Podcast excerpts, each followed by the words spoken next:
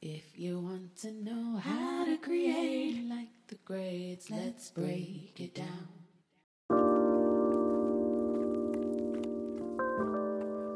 This is Create Like the Greats, a podcast where we take you into the inner workings of how some of the greatest creators of all time did or do what they do. We study the strategies and techniques that some of the greatest creators are taking advantage of so the rest of us can do the same. I'm Ross Simmonds, I'm your host, and I'm here to help you in your pursuit of creating something great.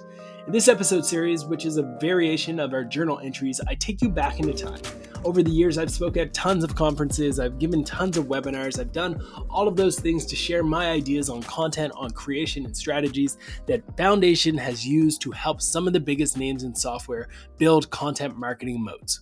What is a content marketing moat? It's essentially a simple idea.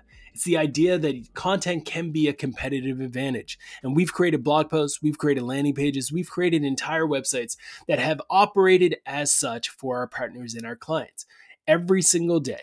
Millions of people are consuming content that Foundation has created on behalf of various brands, ranging from some of the fastest growing startups all the way through to publicly traded cloud companies that have fundamentally changed the way that marketing, business, and corporate experiences are done. We have created content that have allowed these companies to build, in many ways, a moat. And in today's episode, I'm going to take you back to a talk that I gave on how marketing, content marketing in particular, is more like investing than most people think. This concept, this idea is something that I really think is very important. If you have a CMO in your life, a director of marketing in your life, a marketing manager in your life, or somebody who's simply looking to get into the wonderful world of marketing, this is an episode that I think you should pass along to them. Send them a Slack DM, send them an email, send it in a DM over Twitter, whatever it might be that you need to do to share this with them. I believe that they will get value out of it because I'm going to share with you a fundamental mental shift in the way that you think about content marketing that I believe can truly elevate any brand's approach to marketing every single day. In this episode, we're going to be talking about how to think more like an investor when you're marketing so you can unlock amazing returns. Let's get to it. And if you enjoy this show, please leave a five star review. It would greatly mean a lot to me. Let's get to it.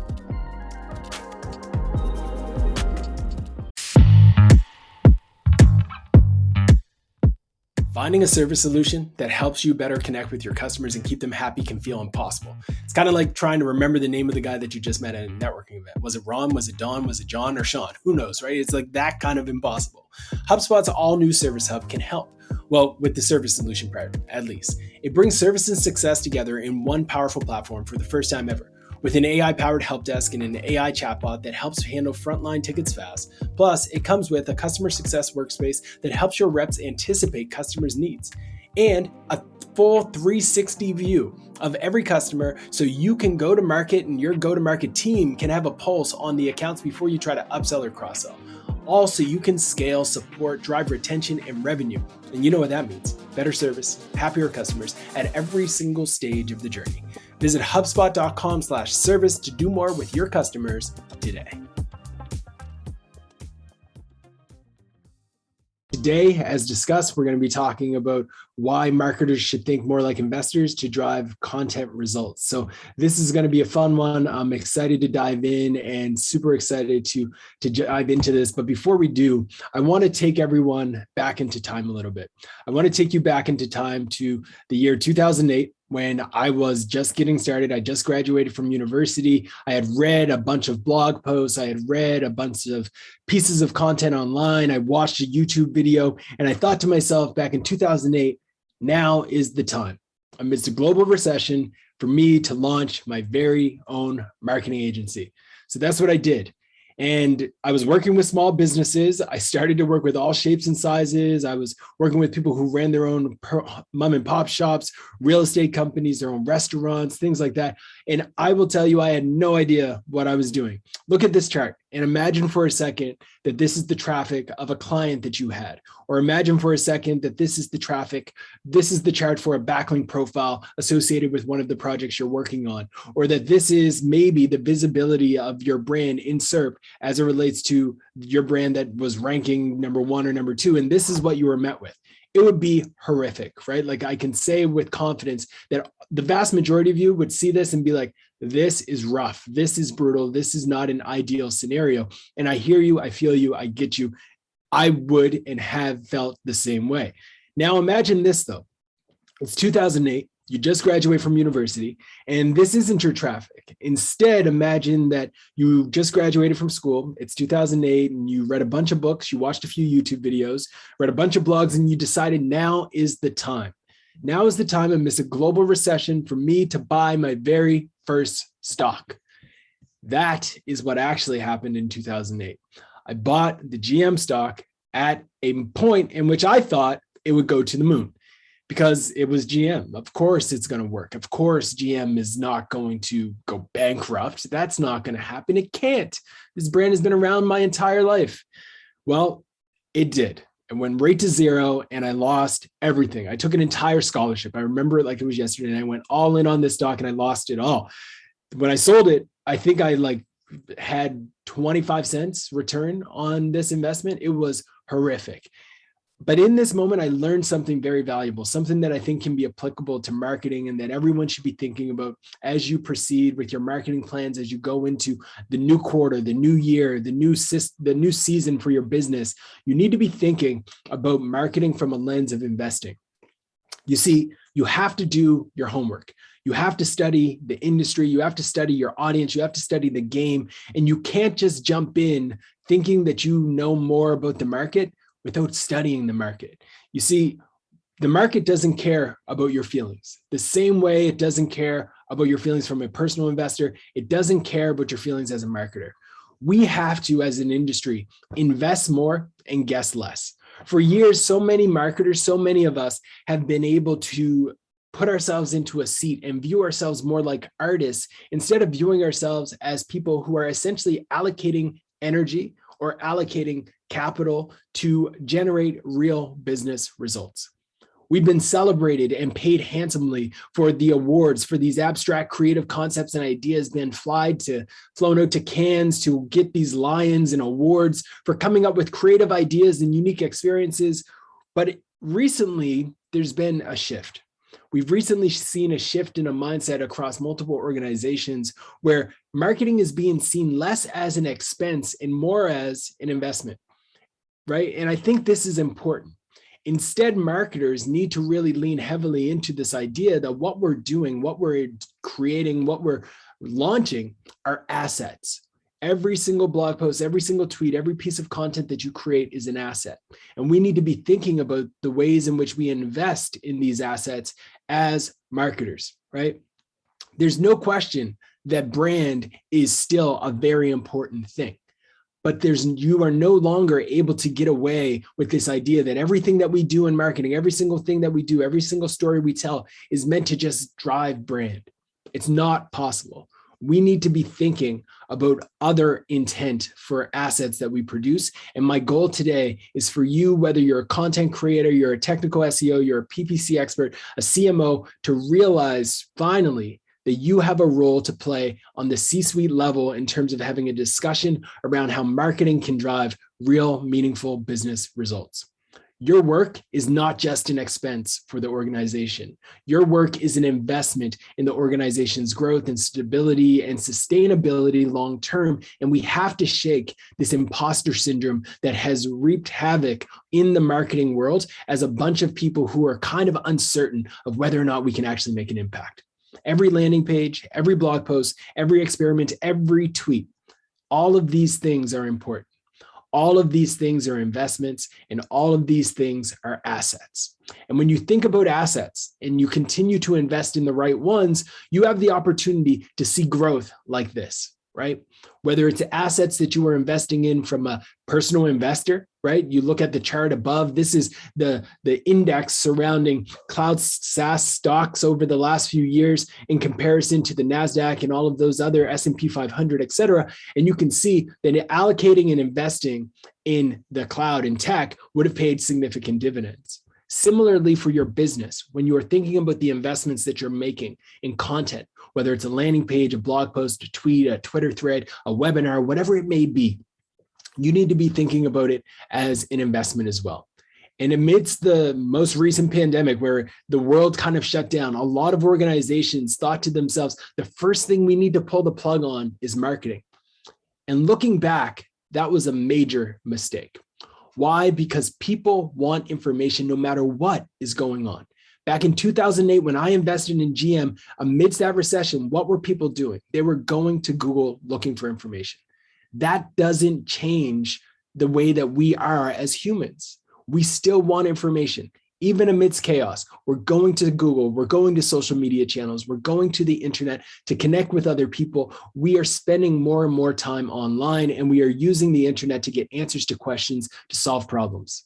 Everything that you invest in today can pay dividends in the future. So the content that you create today is actually going to have the ability if there is another crisis, if there is a black swan event, if something happens three years from now, four years from now, the assets that you invest in can pay dividends even then in the future, right? When you look at the yearly trends in the volume for these phrases, it is consistent, right? It is consistently showing growth across a lot of different phrases. If you were one of those brands, such as Salesforce, to create content in the early in 2008, and you continue to do so all the way through to 2022, 2025, and you continue to own your name, you continue to create and invest in assets that can tell your story and get in front of your audience, that is how you win. That is how you make investments that allow you to sustain and ride the wave of any crisis and any chaos.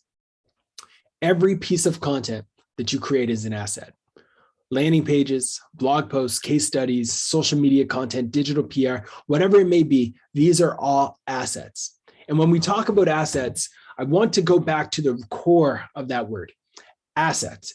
Assets are economic resources owned and controlled by a business. When you create a blog post that is owned by a business, you have developed an asset.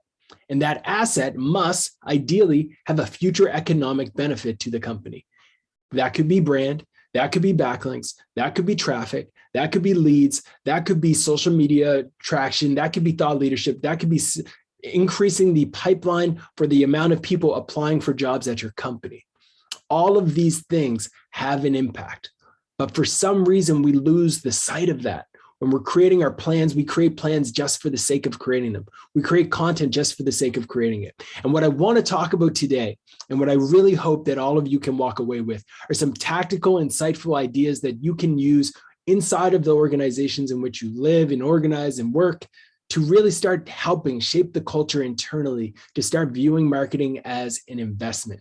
But more than that, I want to help you understand some of the unique assets that you may be sleeping on, that you may be ignoring, that you can use to unlock some amazing results in your business as well.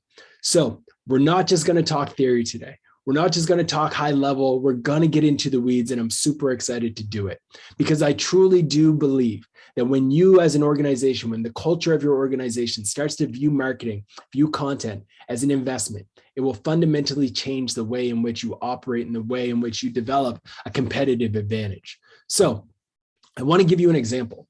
Wise.com, the brand formerly known as TransferWise, right? Kind of like a, a, play on the Prince thing. They have done an amazing job at developing content, right? This was a slide taken directly from one of their heads of growth and heads of SEO, where they talked about their growth is directly related to the speed in which they ship and optimize content. Today, they're getting over 7.8 million visits on the back of content, right? The value of that content, meaning if they've produced all of these pieces of content and they're generating 7.8 million visits organically for keywords that are associated with their various uh, products and their offering, you would have to spend $11 million per month to capture that much traffic on these keywords. Content is an investment. And when you can create content that allows you to, in many ways, just rank in Google and generate organic traffic without having to constantly pay via PPC to capture that traffic, you are building what I believe is called a content moat. And a content moat is a competitive advantage that every brand can unlock when you invest in content that ultimately ranks in Google for keywords that you are able to maintain. And when you start to diversify the content that you're creating against an individual phrase, an individual keyword, or a handful of different phrases with videos, with Wikipedia entries, with questions that are being answered in Quora and Reddit, et cetera, you have the opportunity to have SERP dominance. And SERP dominance is when you actually create a true SEO moat. Content presents a massive opportunity, folks. I know that I'm preaching to the choir when I say this, but folks, when you look at it, this is an example of why content should be involved in every organization's roadmap, in every organization's playbook. Because when you look at some of the most successful online companies, when you look at some of the most successful SaaS companies of our generation, Canva, HubSpot, Shopify, Salesforce, Stripe, Fiverr, et cetera, when you look at these brands, there is a direct relationship between their success and their ability to leverage search to capture their market and own and maintain their market share, right? On a regular basis, these brands are driving backlinks. On a regular basis, these brands are publishing blog posts, publishing landing pages. They are growing at the rate in which they publish new content. They've taken a page out of the book of organizations like Mayo Clinic, Investopedia, et cetera, and they are competing with them in terms of the value of the traffic that they are capturing on a regular basis right? It's time for us as marketers to shake the imposter syndrome and realize that we can move the needle for businesses, not just in terms of backlinks, but in terms of their actual market cap. We can have that much of an impact if we start to lean heavily into the idea that content can be a competitive advantage that sustains and helps an organization grow, right? But you have to realize, folks, that not every asset is created equally. Every single asset is different. If you are making personal investments, investing in a bond is going to be very different from investing in crypto, right? Investing in real estate is very different than investing in a stock. An investment in a dynamic landing page or an interactive tool is very different than investing in a Twitter thread or a short white paper these are all different types of assets, but they all have a different type of objective and goal, right? I'm not here to say that one asset is better than the other. I'm not here to say that you should invest in this type of asset versus the next. I'm not here to say that you should invest in crypto or bonds or stocks, any of that, right? To, what's the the legal call out it's always like make sure you talk to your legal advisor before you make any decisions around what is discussed in this podcast. That's the exact same concept here. Before you make any investment in any of the tools any of the assets any of the ideas that we talk about today you do have to go back to your market. You do have to go back to your audience your situation and make decisions appropriately. Because two diff- two people are going to make different investments. My aunts are going to probably never invest in crypto. But somebody who is 14, somebody who is 15 might view crypto as the best investment that they can make in their life. Similarly, somebody might say, I'm not going to invest in bonds because it's not exactly the made up for me. That's okay. We have to create portfolios for our investments in marketing the same way that we do in our personal lives. And every single person is going to have different situation.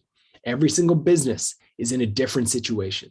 So, what you need to be thinking about for your organization is where are we today? And what do we want the future to look like? And start to develop that content portfolio for your brand. At Foundation, what we often think about is content asset allocation.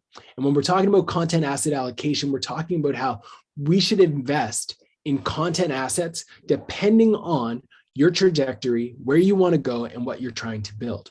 So, an organization that is already number one in their space, that is already owning the market, their investments are going to be very different than an up and coming startup with a team of five people. It's going to be night and day because that company that has already made it is really just playing defense, while that startup trying to take their lunch needs to try to really go to the moon. So, the strategy and the techniques that you're going to take are going to be very different right? Somebody who's looking for exponential growth might invest a ton in growth SEO. Someone who's trying to invest in a more moderate type of engagement, they might invest primarily a mix between validated SEO, growth SEO, social content. It might be a more balanced mix. And you might be wondering, okay, what does all of this mean? I'm going to dive into each of it. I'm going to dive into all of these so you have a better understanding of the different types. But let's say you're conservative. If you're a conservative brand, you might invest 50% of all of your assets, all of your energy into validated SEO, meaning you're going after keywords that you know you can rank for or that you know that there's demand for and that your audience is looking up on a regular basis. You're not trying to go after any growth SEOs where it's more speculative of what keyword you think might resonate with people months from now. 20% might go into sales enablement content where you're creating case studies, you're creating testimonials, you're creating content that talks about your product. These are the types of things you will be thinking about when you are investing in that more sales enablement side. Or if you're going after that growth, you might invest more into thought leadership content, right? You have to remember that a brand that is looking to unlock that high growth, they're going to make more risky investments. And it's important that you understand that there is risk associated with different types of assets, right? A white paper is very low risk. It is not the most risky thing that you can invest in. Creating a list of resources that every enter uh, the t- job title here should read before 2025 is not a risky asset to create. But engaging with influencers, engaging with memes, going after thought leadership pieces, trying to come up with quirky, interesting content quizzes and interactive tools, those things can be risky. But the return could also be very, very significant, right? You have to understand your own situation, your own space, and make investments based on that. Another content asset class that I think gets a lot of, that doesn't get enough love is the asset class of a meme. And a meme is essentially when you're taking something from pop culture, something that is being shared frequently on social, et cetera, and you're turning that into something for your own brand benefit, right? So when Curology puts out this post and they've got Bernie in his, his suit with his mittens on next to their product, like this is fun, but it's also an asset. It's an asset that generated 424 comments on social and a handful of shares. But it's risky because there's also an opportunity for you to start getting some clapback and arguments from people on the internet saying, Oh, I hate this. Why are you doing this? What's this all about? Right? You have to tread lightly and understand the cultural nuances around what memes you leverage. When Telegram uses this meme, they open themselves up to get a nasty response back from WhatsApp saying, Hey, don't call us out because you're doing just as bad in terms of end to end encryption, right? So you have to be okay with the idea that by doing and creating a meme and investing in memes, there's not a lot of cost, right? Like it's very cost efficient to create a meme. The reach can be mid to high. You can reach millions of people with the right meme, but the life cycle is short. It's typically going out one day and it's gone the next, right? Like people share it, engages with it, but it's not going to have a long life cycle. The repurpose value is also limited. You can't do too much with it. You have a visual, you share it, it's done. But and the potential brand risk can be high, right? Like this meme alone from Curology could have gone the wrong way very quickly, depending on their audience, right? 10 to 15% is typically what we're seeing organizations invest or zero to 15%. So a lot most companies aren't touching memes even today, right? Most companies are avoiding the use of this type of content asset. So you have to ask yourself, is it worth it for you?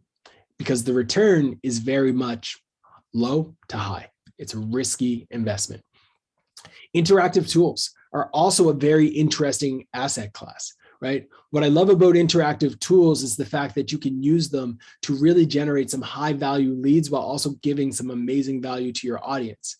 Uh, recently, Foundation did an analysis of like Martech and what the most frequently backlink um, what most frequently was generating backlinks in martech and it was consistently tools. So when you look at companies like shopify you look at companies like jobber and they're creating these tools there's a lot you can learn from it.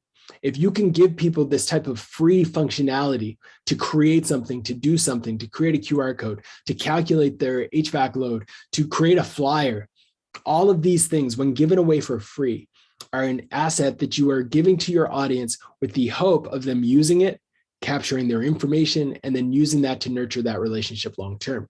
This is a great asset class, but it can be very expensive. It can go from mid to high. There are ways that you can do it cost efficiently, but there are some tools out there that will cost hundreds of thousands of dollars to develop.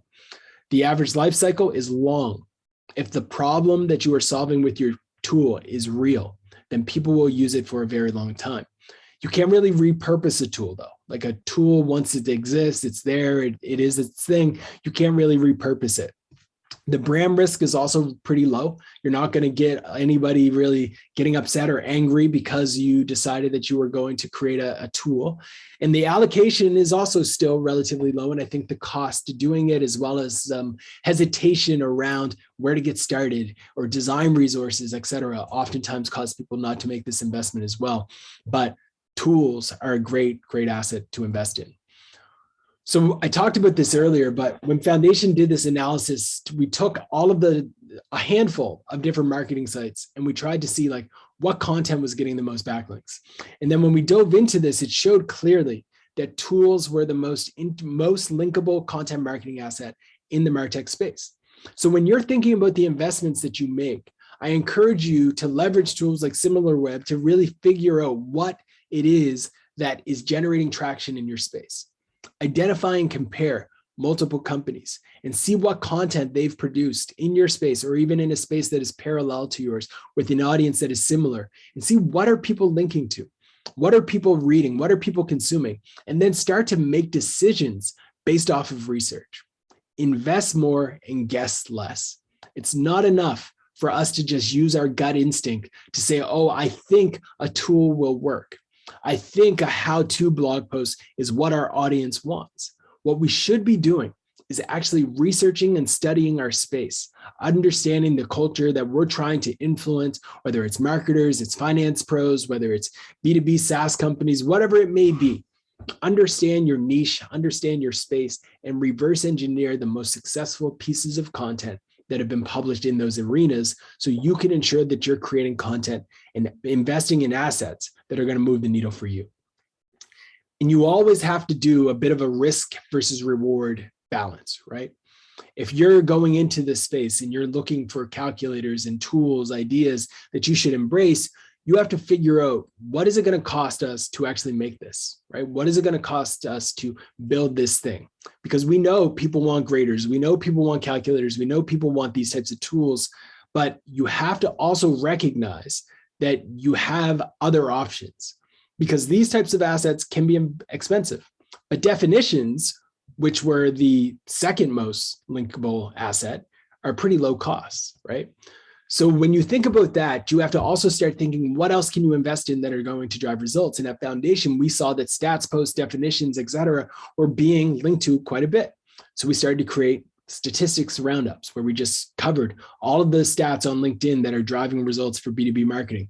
For one day, you we actually ranked number one above LinkedIn.com for the word LinkedIn bounce rate went right through the roof. Nobody was trying to find us, but we were ranking number one. People were trying to get into the LinkedIn account. They were landing on Foundation site. It was a Google mistake, hashtag issue, right? But what I want to call out here is like these are low cost investments that you can root in research to drive real results for your business.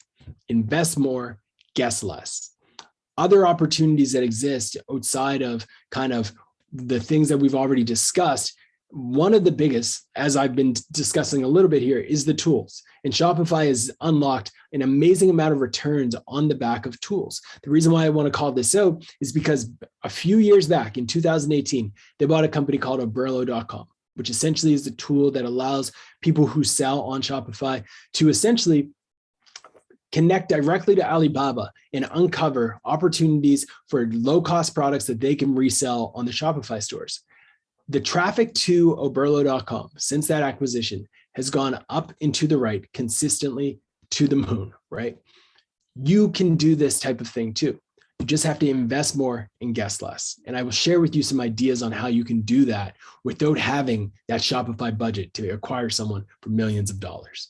But before I jump into that, I want to talk about another opportunity growth SEO. What does that mean? What is a growth SEO opportunity? It's a bit speculative. It's when you are looking for trends surrounding phrases and keywords that have the potential to grow significantly in the months to come, right? One of my favorite tools for this is Exploding Topics. It's a lightweight tool that allows you to kind of get a glimpse into what keywords are trending overall. And about a year and a half, two years ago, they sent out a newsletter that said Substack was a growing newsletter platform that was getting a lot of increased search. That's interesting because today a lot of people a lot of folks here will probably agree that there might be subscribed to one or two substacks right but if you would have been able to get that email that outlined that this is a real opportunity and that it's growing. It had 470, 4,750% growth. When you get that notification, if you're able to start creating content on that topic early enough and you believe it's a high growth SEO opportunity, you fast forward two years, three years, if you are correct and that grows continuously at that rate or even more, you have the opportunity to unlock something special. For example, amidst the pandemic, there was a rise in the amount of search volume for things like backyard offices. So, what can you do with that info? If you are someone in a business who might sell office equipment or something like that, you can use this as an insight. This is a high growth opportunity. The world is going more and more remote. Is there a play or an opportunity for me to start creating content surrounding backyard offices? Is there a play for me to start taking research and inspiration from some of the most frequently searched for phrases today about home offices and then modify it for the word backyard? So when you see that there are 19,000 searches a month for home office ideas, you see that there are 16,000 searches a month for home office furniture. Can you use this inspiration? Can you use this information to come up with new ideas that apply that high growth SEO opportunity to your space? How to design your small backyard office, the best monitors for your backyard office. You can take and modify, or what I like to call a remix. You can remix old ideas that have demonstrated content market fit, meaning they have worked with an audience in the past, and you can slightly alter them to uh, be applicable to a new angle into a new space and give it back to them. Can you do that consistently? If you do that, you can win.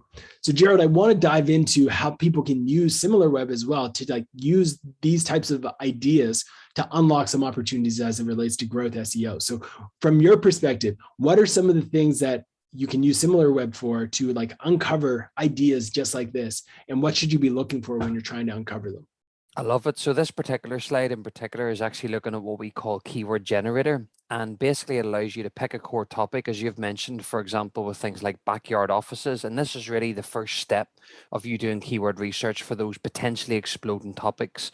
So really the trick here is to think about trends that are actually happening in the real world where actual searchers are then mm. actually put in our head terms of the likes of a keyword generator to go and find out what keywords are people searching for that are related to that thing. So it right. could be for a new product, a line of business, whatever that case may be, put it in here. The second top tip to use SimilarWeb is to actually use our competitive intelligence and put in some of the big domains that talk a lot about topical topics. So, for mm. example, magazines, publishers, those types of websites, and really find out using our weekly filter up to the very most recent week, what keywords are actually driving traffic to their website. And that's also how you can uncover those types of topics. Love it. That's awesome. I really appreciate that. I think the other piece here that's important that a lot of folks probably underestimate, but foundation nights use all the time is the yearly trend. Like we love looking at this to see what's going on in terms of the volume. Like where is there massive opportunities? So when we see backyard office pod and we see this a bit of a spike, it's like, okay, that's interesting. Is it happening during the summer? It's like a cyclical trend here. This is something that we would want to dive into a little bit further and understand. So appreciate that. Thanks so much. Um, another angle on this that I think I want to loop back to is like, imagine back when the pandemic first started, you happened to catch wave of this idea that sourdough bread was going to be ordered by everyone.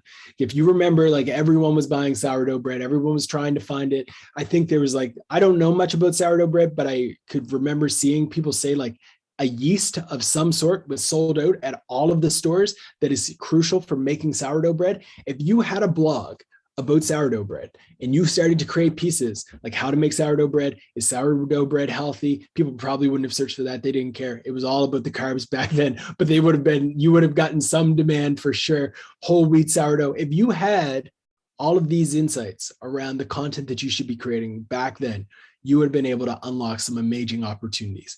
And the reason why i want to resurface this and talk about it again is folks like this is why it's important to stay on top of the pulse this is why it's important to stay on top of the trends.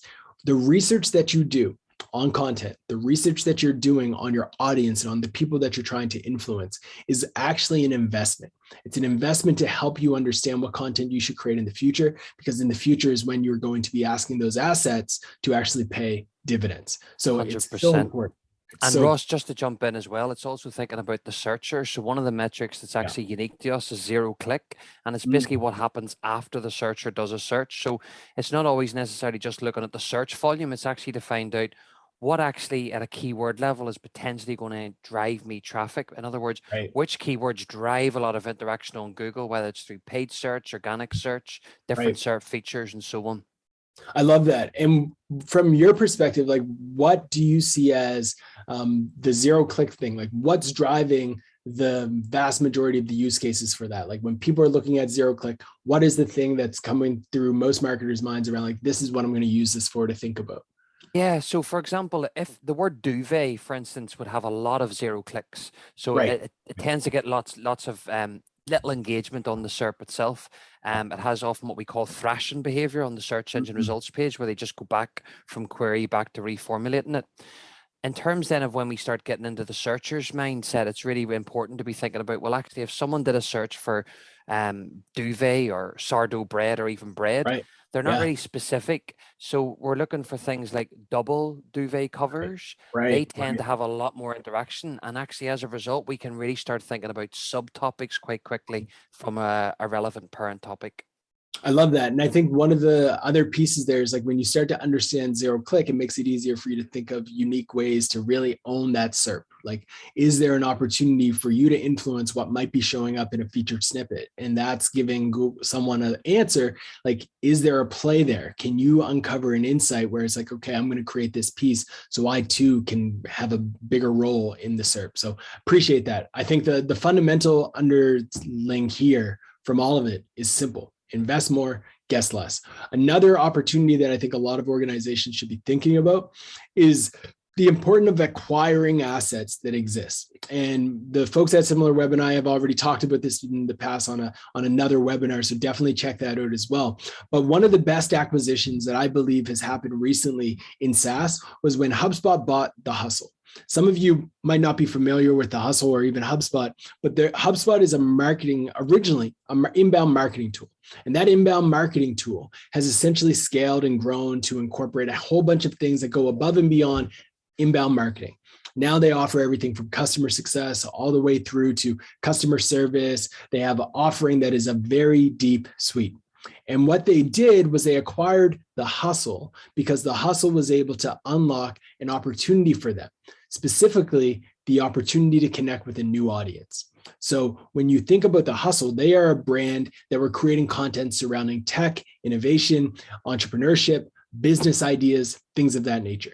The vast majority of their referral traffic was coming from a site called Hacker News, aka Y Combinator, one of the largest, most successful VC companies in the world, was producing and consuming a lot of their content, or at least the people who were browsing their forums were browsing a lot of their content.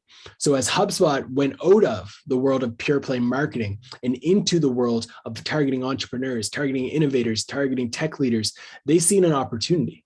They seen an opportunity to create content that would ultimately influence this audience by acquiring someone who unlocked content market fit. The hustle had content market fit with this audience. So the hus- so HubSpot acquires them to get access to their writers, to their strategies, to their techniques, and now they're able to use that to allocate those people who they couldn't reach before directly into their site. And when you look at their content, there's no question that they unlocked a cheat code, right? You look at some of the content shares, they're generating tons of traction on every single piece. This is valuable insight. It's valuable insight because now you know that every single time that their team presses publish, they're going to produce something special. So organizations should be thinking not just about building, but also about buying, how you can buy content assets that exist today. There could be a blog, there could be a website, there could be a forum, there could be a community that is in your space that you could acquire and ultimately use it to unlock a massive return for your company. When I first got started in marketing, this isn't a story I talked about often, but I wanted to test this model myself.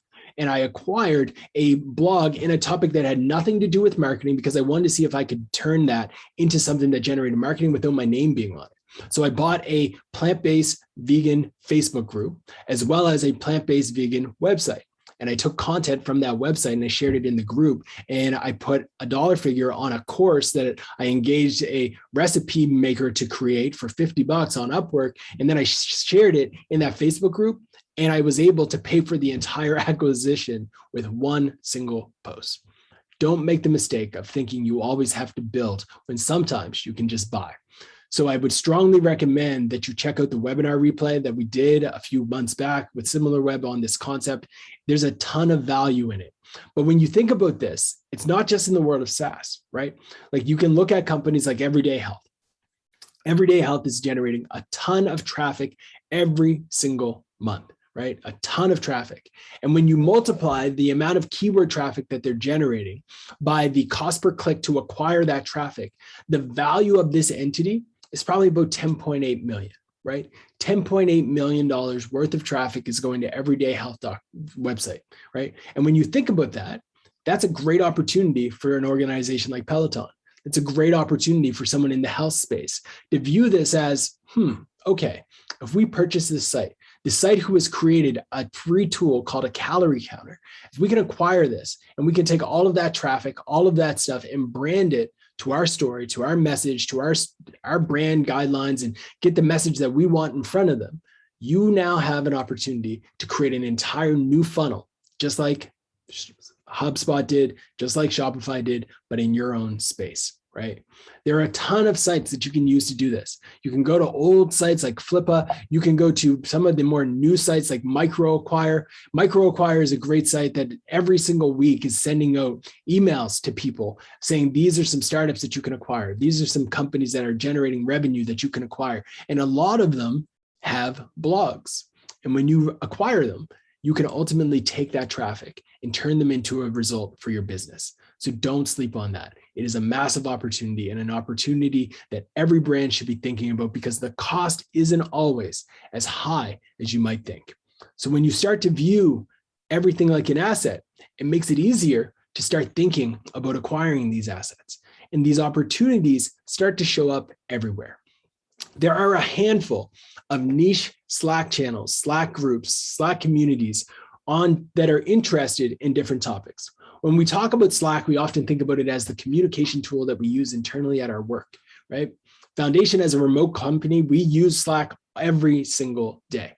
But we also use Slack every single day to connect with marketers, to connect with people outside of our company, because there are a bunch of Slack groups that exist today filled with people gathering to discuss things of interest to them. Similarly, in a handful of different discords. There are people gathering every single day to talk about things that are interesting and passionate and relevant to them, right? These are opportunities for you to also keep an eye out for acquisition opportunities. Not only do I believe there's an opportunity to acquire these groups and acquire these spaces or sponsor these groups and sponsor these spaces and plug your content within them, but there's also an opportunity to invest in the groups that are actually having people say, I want to sell my domain. I want to um, buy some finance blogs.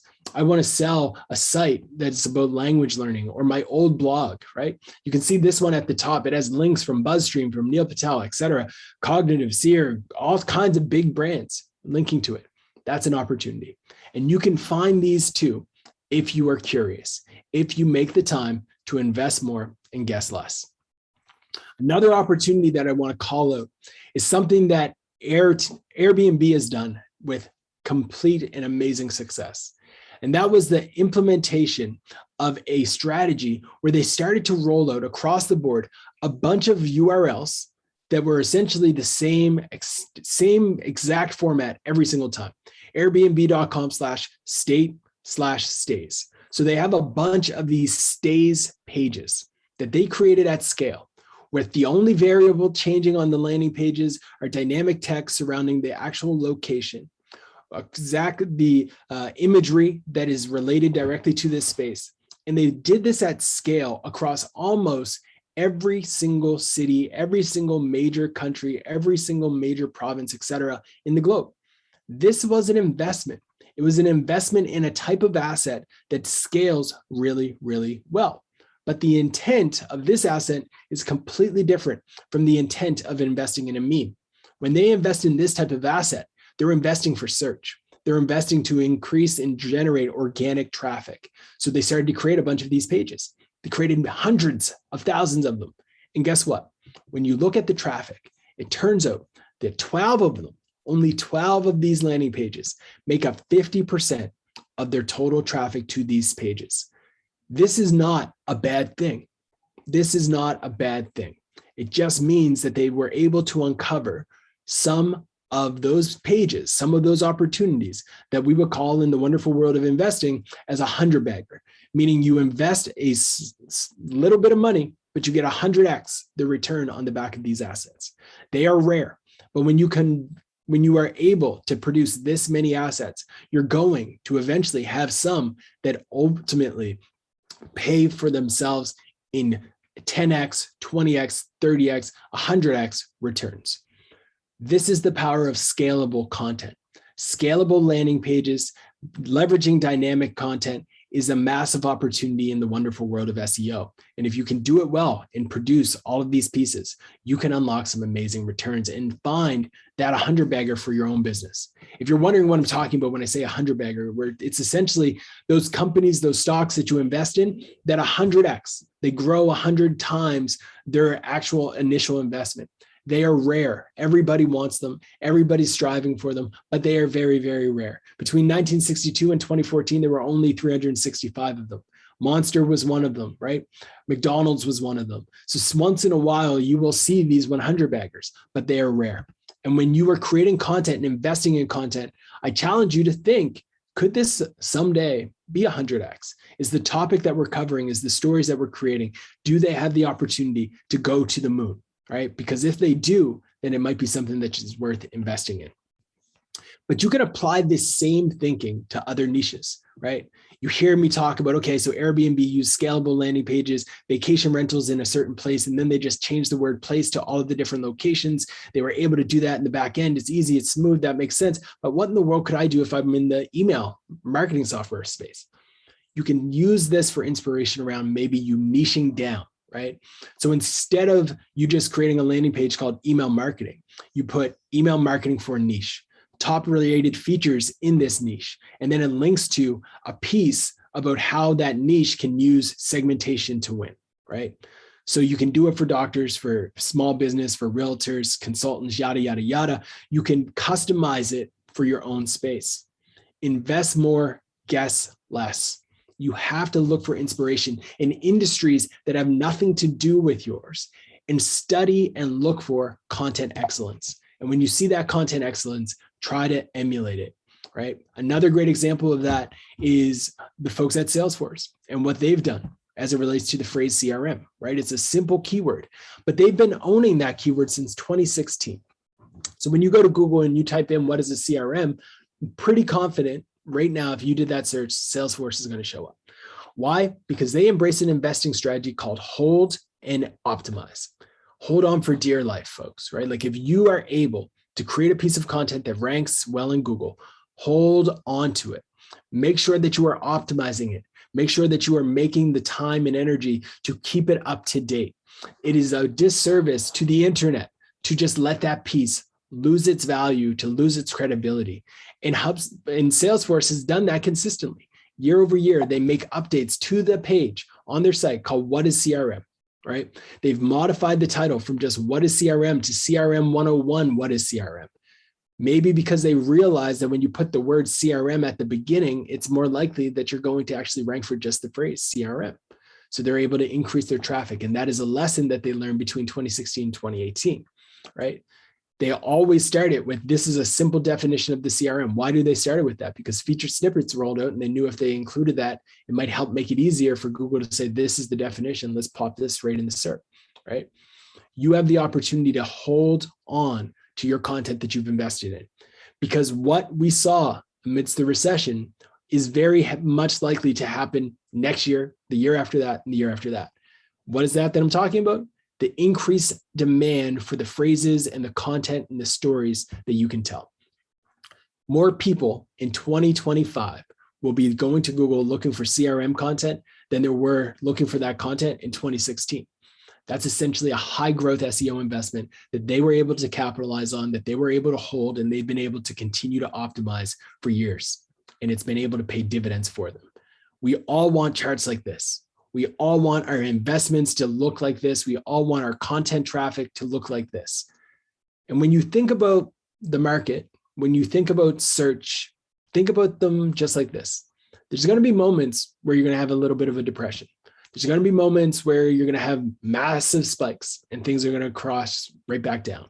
But for the most part, when you zoom out, and yes, an algorithm might hit you one day and it makes you feel like, oh, this sucks. We're we're we're no longer going to succeed at this. You have to remember that the game is long. And you have to invest in your content assets, understanding that things typically continue to move up and to the right because consistently the market is a very long game. And it's the time that you spend in the market that matters more than what it is that you invest in. So I would encourage you to think about how you can invest and maintain a risk tolerance that is right for you. Some of your content should be sales enablement. Some of your content should be growth. Some of it should be thought leadership. You have to figure out the right investment for you. And that's only going to come from conversations internally. That's going to come from a quick review of your resources in front of you and understanding what it is that you're trying to accomplish. And when you make that decision that you're going to invest more and guess less, you will be able to unlock amazing returns. But you're probably thinking, Ross, you just threw a lot of things at us. What in the world am I supposed to do next? Do I create memes? Do I create tools? Do I create blog posts? Do I focus on SEO? Do I get dynamic landing pages? At one point, you were talking about Slack and Discord. What in the world am I supposed to do? Here's what I want you to do I want you to challenge yourself for one quarter to convince your team to create, convince the org to just for three months decide to follow one path and one track. Create in depth research and resources for three months, or invest in YouTube videos for three months straight and become great at it. Invest in creating world class Twitter threads for three months. Invest in high intent landing pages for just three months. Invest in going on a podcast tour for three months. Invest in doing personalized outreach for three months. Invest in one asset consistently and put your all into it, rooted in research. Take the time to invest in an asset class that can move the needle for you for three months. And something tells me that if you do that consistently, your returns are going to be better than mine were on GM. And don't worry, don't cry for me. I got into Tesla as well, so I turned it okay.